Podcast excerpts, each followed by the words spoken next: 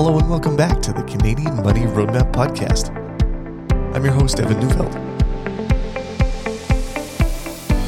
Today is the next episode in our Building Your Own Investment Approach series, and we're taking a look at active versus passive.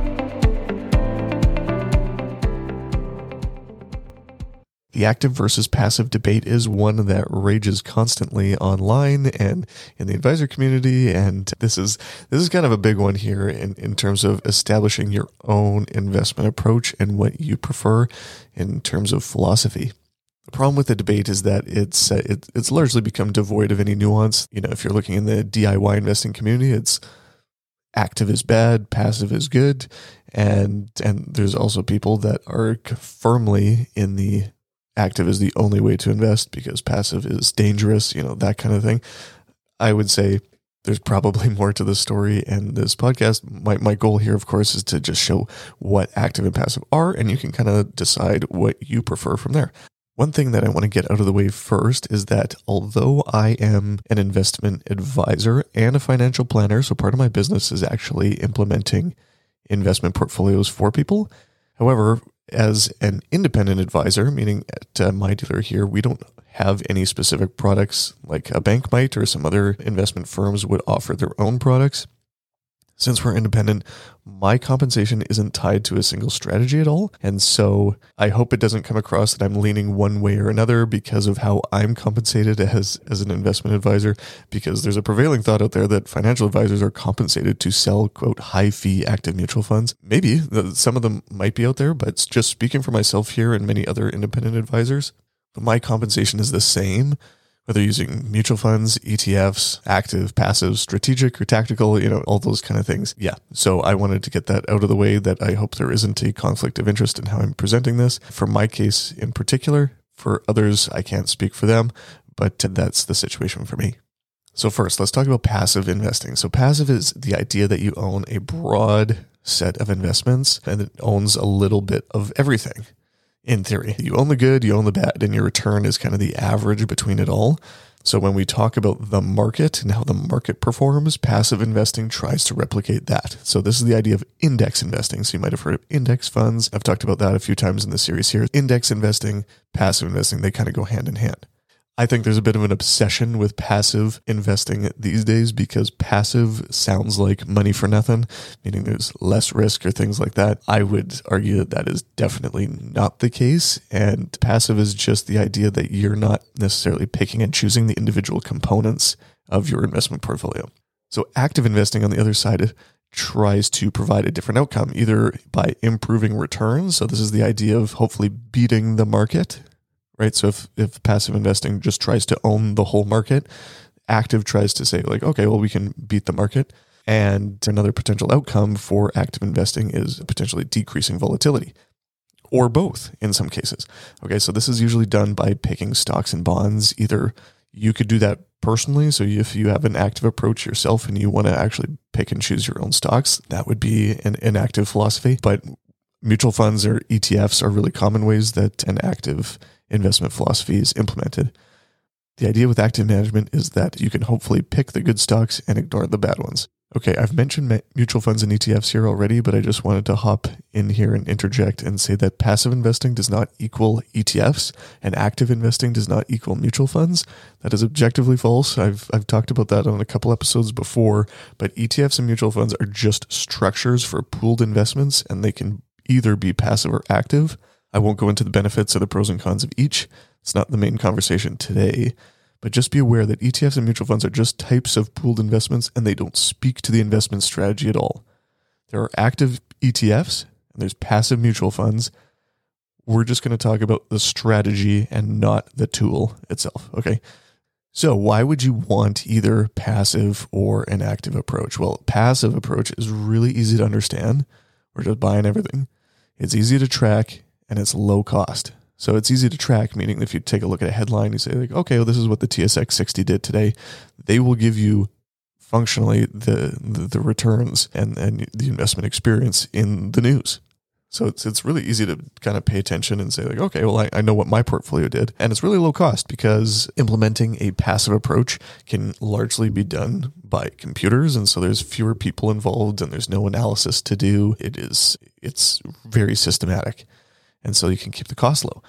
And over time, the average or the market return has actually been quite strong. And so just investing in everything, meaning get the, getting the market's return is a fantastic way to meet your investing goals. And so needing to beat the market is something that many investors have set aside and said like, well, I don't really need to because investing in equities, I can get a great rate of return over a long period of time by just owning the market. Now, on the other side, an active approach is appealing because there's an opportunity to beat the market and have higher returns yet. But I don't think that the people that take this approach are necessarily greedy or anything like that. I, in my opinion, I see active investors as seeing their approach as prudence. The idea with an active approach is that there are companies that are worth investing in and some that aren't, and avoiding those that aren't worth investing in is a prudent exercise. The idea there that the ones that aren't worth investing in will maybe go to zero or just not have outsized returns. And so an active investor wants to beat the market and has a goal of doing that through through the idea of in investing prudence. Now, the other side of the coin, why wouldn't you want to invest in active or passive? This isn't going to be an exhaustive list here, but to stay with active right now, active investing is incredibly difficult to do. It's incredibly difficult and it's more expensive and it takes more time. So, being able to pick stocks and specifically pick the companies that will outperform in the future is way, way more difficult than it might seem at the surface. And as a whole, the professionals that try to do this have an incredibly difficult time doing it on an ongoing basis over a long period of time.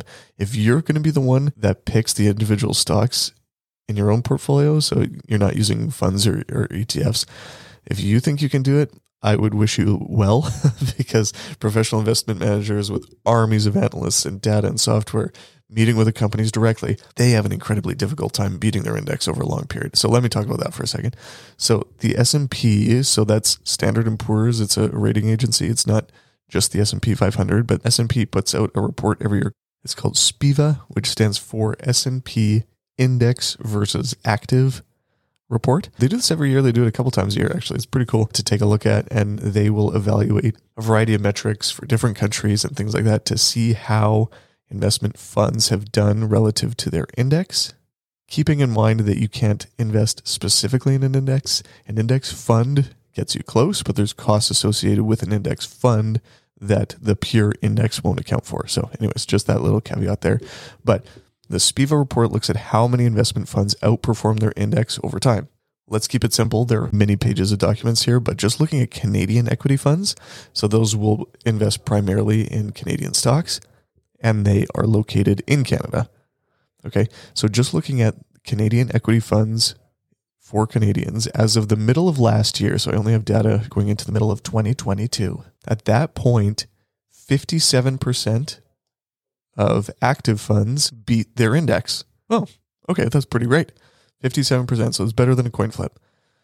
However, as time goes on, the SPIVA report looks at not just year to date, but it looks at one year, three or five, 10, and so on. As time goes on, it gets more challenging. So, on a 10 year basis, only 18% of professionally managed investment funds beat their index in this category. It's definitely not zero, but it's much worse than a coin toss. And so there's different types of funds. So like US equity funds are actually even worse, but small cap Canadian equity funds are a little bit better. So anyways, I just wanted to give one number here. So on a year to year basis, it's much more possible to beat the index over a short period of time. But as time goes on, it gets tougher and tougher and tougher. And uh, yeah, in this case, again, 57% were beating on a year to date basis. But as time went on, over a 10 year basis, only 18% beat. So that is extremely difficult to do over a long period of time. So fees play a part here because even if a manager can beat their index over time, the fees that they have to incur to do it might reduce the return to the point where they didn't end up beating it all. So that's the main reason that you probably wouldn't want to invest in an active fund is that it's incredibly difficult to beat the index. You might say like, okay, well, 18% over a 10 year period of time, that's, you know, that's still a decent number. The challenge is knowing which ones will outperform over a period of time. in advance to be there when they do it. So it's not that it's impossible. It's not that someone who's invested in active funds hasn't had a good investment experience. It's that knowing what's going to happen over the next 10 years and being with the right managers at the right time is really difficult to do. Now, on the passive side, why would you not want to do a passive approach? Well, if you like to make choices yourself, if you don't like the idea of just getting average, if you want to try to outperform, bless you, you can try if you want to invest in a specific way. So by avoiding certain industries or specific companies in particular. So you might take a look at the uh, let's say the S&P 500 and you say, "Well, I don't really like Meta or Facebook and they would be in the top 15, I think, in the S&P 500." Say, okay, well, if you own an S&P 500 or a US index fund, you're going to own that company. Even ESG investing. So if you want to focus on companies that are more environmentally conscious. Yes, you can do it through an ETF. Yes, you can do it through a mutual fund. Yeah, you can do it your own way by picking and choosing stocks, but that is more of an active approach. So an ESG fund, I believe, is inherently active in that there is an active choice being made of which companies to exclude from your investment. So a truly passive approach just says, well, I don't care what's out there. I'm going to get the whole market. But if you like to make some choices yourself, if you like to have fun and picking some stocks, sure. If you don't like the idea of just getting average and you want to try, an active approach might be good for you. And if you want to invest in a specific way, that's probably some of the main reasons why you wouldn't want to go with a full passive approach. However, if we go back to the odds of, of beating your index over a long period of time, let's say you don't like those odds stacked against you. Say you'd rather pick a passive option. Let me play devil's advocate and show you how that's probably not as straightforward as you'd expect. Okay, so even when investing with a passive philosophy, active choices are required. Things like your geographic allocation. So uh, if you're going to go with a passive approach and you read a book that says that you should buy the S&P 500, well, why are you specifically excluding companies that are based in Canada or based in Europe or based in Asia?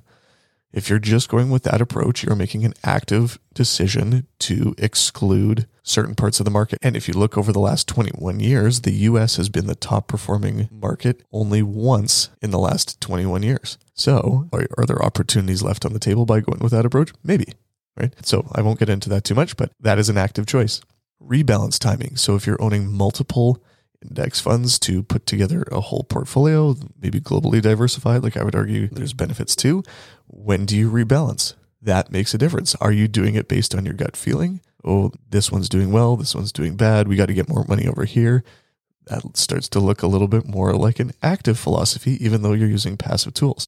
Which investment provider are you going to use? Even if you're going with a passive option, there's lots and lots of different providers and they'll have different fees. They'll have all sorts of different approaches. Some might use an activist approach behind the scenes where they'll actually vote on things as shareholders, and others will not. Tons of different things that will come into play when selecting an investment provider. Along with that comes asset allocation. So if you're going to do a tactical approach, you're making active choices. But even with a strategic approach, so again, going back to last week, if that if you want to keep kind of a consistent stock and bond mix, let's say you want to be 100% stocks.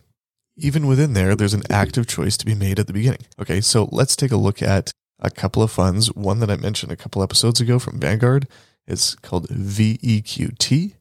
And VEQT is a globally diversified portfolio that owns a number of index funds within it. So I, we call them asset allocation ETFs and they will invest in some in the US, some in Canada, some internationally, but this one won't have any bonds in it. Now, I'll compare that to another ETF that's very similar from BlackRock. It's called the iShares Core Equity ETF. So that's XEQT. So VEQT, XEQT, they're both trying to do the same thing. They're globally diversified asset allocation, all stock ETFs. However, if you look at their performance, they're not necessarily the same what? They're they're not too far off, but they're not the same. Even on a one year period, in the last three months, even for example, one of them, I'm not even going to tell you which one is which here, but they are different. So one of them is different by almost 0.6% over the last three months. And that's not a difference of fees. The fees are almost identical. The main thing that's different between the two is their asset allocation. So one of them owns more Canada than the other one, and so Vanguard one, for example, owns pretty close to 30% in Canada, whereas the iShares one from BlackRock is about 25%. These differences matter, right? So that's an active choice by Vanguard and BlackRock to provide different weightings within their portfolio. And so when you choose which one is which, I would encourage you to not go back and forth between the two because that's also a risk. Like, oh, well, this one did better recently. I should go over there because it's better. No, it's just different. And you just have to understand that even though this is a passive philosophy, there's active decisions that are happening behind the scenes. Probably not changing a whole lot, but I would argue that is slightly more than, than the passive option that you're probably expecting. So even index constructors, so the ones that are behind the scenes, let's use the S&P 500 again. So S&P is constructing that index not just on the basis of which ones are the biggest. There is a committee that selects which companies are part of that index, and they use a number of factors. So when they consider the eligibility of a new addition, they take a look at market capitalization, liquidity, the public float. So that's how many shares are available to be bought and sold by the public. There's a number of other categories here that are a little bit more esoteric, but the financial viability of the firm, the length of time that it's been publicly traded, all these sorts of things are active decisions that are happening within that index. One of the most interesting ones is something that changed in 2017 so that companies with a dual share class aren't added to the index. So that means so Alphabet, that's the parent company of Google, they have a dual share class and they're part of the S&P 500, but if they were new today, they would not be part of it due to that that one rule.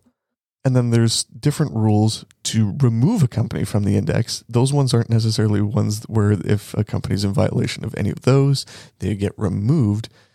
There's different criteria again. So, yes, even within selecting an index fund, there's an active choice that's happening there. I'm not trying to make you concerned about that or anything, or that you need to be more involved with it, but just know that even if you're selecting a passive investment approach, there's lots of active choices that come along with it. So, knowing that now, I would encourage you to view active versus passive on a grid instead of a binary of one or the other. So, on one side of this grid, there'd be philosophy, and on the other side, there'd be implementation. So you can have an active or passive philosophy with an active or passive implementation. My argument is nothing that's completely passive, but you can get pretty close, I guess. But let's find yourself on different points on this grid. So if you have an active philosophy with an active implementation, that means that you're picking stocks and bonds yourself or you are picking and choosing actively managed mutual funds and switching back and forth between them all the time. I would argue that this is probably the least likely way to succeed over the long term because it introduces so much opportunity for human error and number of biases that can lead to underperformance over time. Probably don't want to live in this world here. In the next one, if you have an active philosophy but a passive implementation, that would be the use of a mutual fund or an ETF or a portfolio manager to pick stocks for you, but let them do the work. Okay, so it's an active philosophy, but a passive implementation on your part, which means that you're putting the money in there and then behind the scenes, that manager, that ETF, that if you even use a quantitative strategy, whatever, they would be making those changes on your behalf. But you don't really want to be actively managing active managers. You want to sit back and let them do the work if you have that philosophy. Next, if you have a passive philosophy but active implementation, that's more like factor investing. So there's a great opportunity to outperform here and to do very well with an investment strategy that follows this approach. Depending on how you see it, asset allocation funds, so like those ones that I mentioned from Vanguard or BlackRock, they could fit in here too.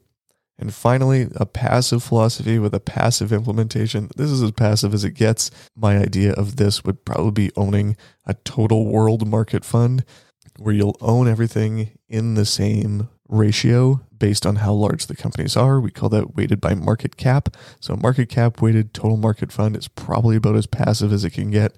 Just owning one, you never make a decision of one place to invest or another. You just put everything in there. I have never seen a portfolio that looks like this, never once. Anytime I work with a new client or someone sends a question or something, there's always, always some sort of penny stocks or some crypto or sector funds or some treat of the week garbage in there. There's always something. Sorry, no one lives in this quadrant. You might think you do, but I've never seen it. So if, if you are like this and, and you're willing to share please send me an email. But I would probably assume that most people have a version of either an active philosophy or an active implementation within their portfolio at some level. Okay. But, anyways, seeing active and passive on a grid instead of a binary one or the other makes a lot of sense to me. One of the last things I want to talk about here is risk. And regardless of which option you pick, you will still be exposed to investment risk. So, active and passive is not related to the specific risk of that investment. I've seen it way too many times online in forums, listener emails, new clients, even. I've seen it way too many times where people are convinced to buy index funds because it's passive income and you'll be set for life. And they aren't told that when the market goes down, that means index funds go down too. They say, oh, well, all my investments are down, but I bought index funds. Please hear me that risk is definitely present here because you are investing in stocks. It has nothing to do with the strategy itself yes, it's largely diversified and it's not like just owning one stock. But if the market goes down, that means index funds go down too. Risk is a much more nuanced conversation, but just know that either active or passive investment strategies involve risk and the potential for losing money. I think of it kind of like a swimming pool. It doesn't matter what the shape of your pool is, or how big it is, or how deep it is, there's still a risk of getting seriously hurt or drowning in a pool because the risk is in the pool itself, not necessarily in the type of pool it is, or the shape, or the color, or anything like that. The risk is in the pool. And so in this case, investing in stocks is the risk. Passively investing in stocks or actively investing in stocks presents other types of risk, but there's still investment risk associated with that. So don't hear me saying that one approach is necessarily riskier than the other. So let's summarize quickly here. So instead of thinking about active is bad and passive is good, or vice versa, there's a few more thoughts here that I, I hope I've been able to share. That active has value, but it can be incredibly hard to do well. Picking the quality active managers that do outperform in advance is also incredibly hard. But if you want to have that kind of approach, it's not completely impossible, but the odds likely aren't in your favor. And on the other side of the coin, passive is probably more active than you think. And even in your own portfolio, give yourself a hard look and take a look at your portfolio. And uh, if you think you're a hardliner passive investor, maybe take a look at all those little stock holdings that you have elsewhere and see if that's really the approach that you want to want to take. But I'm not here to shame anybody's decisions one way or the other. It's my opinion that most people should probably follow a, a, an index or a, a passive investment strategy because some of the other approaches are simply too difficult or they're more involved or they're more complicated or more expensive. And so, so for most people, Going with a passive approach is probably a really good option, and that's even if you use a financial planner or investment advisor. Using passive tools within a portfolio can be a great way to get great exposure to the equity market and and decrease your overall investment cost. But if you liked an episode like this and you're listening for the first time, please click follow and you'll hopefully hear a few more episodes in this series to help you determine a great investment approach that that works for you. Thanks again for listening, and I'll catch you on the next episode. Thanks for listening to this episode of the Canadian Money Roadmap Podcast. Any rates of return or investments discussed are historical or hypothetical and are intended to be used for educational purposes only. You should always consult with your financial, legal, and tax advisors before making changes to your financial plan. Evan Neufeld is a certified financial planner and registered investment fund advisor. Mutual funds and ETFs are provided by Sterling Mutuals Inc.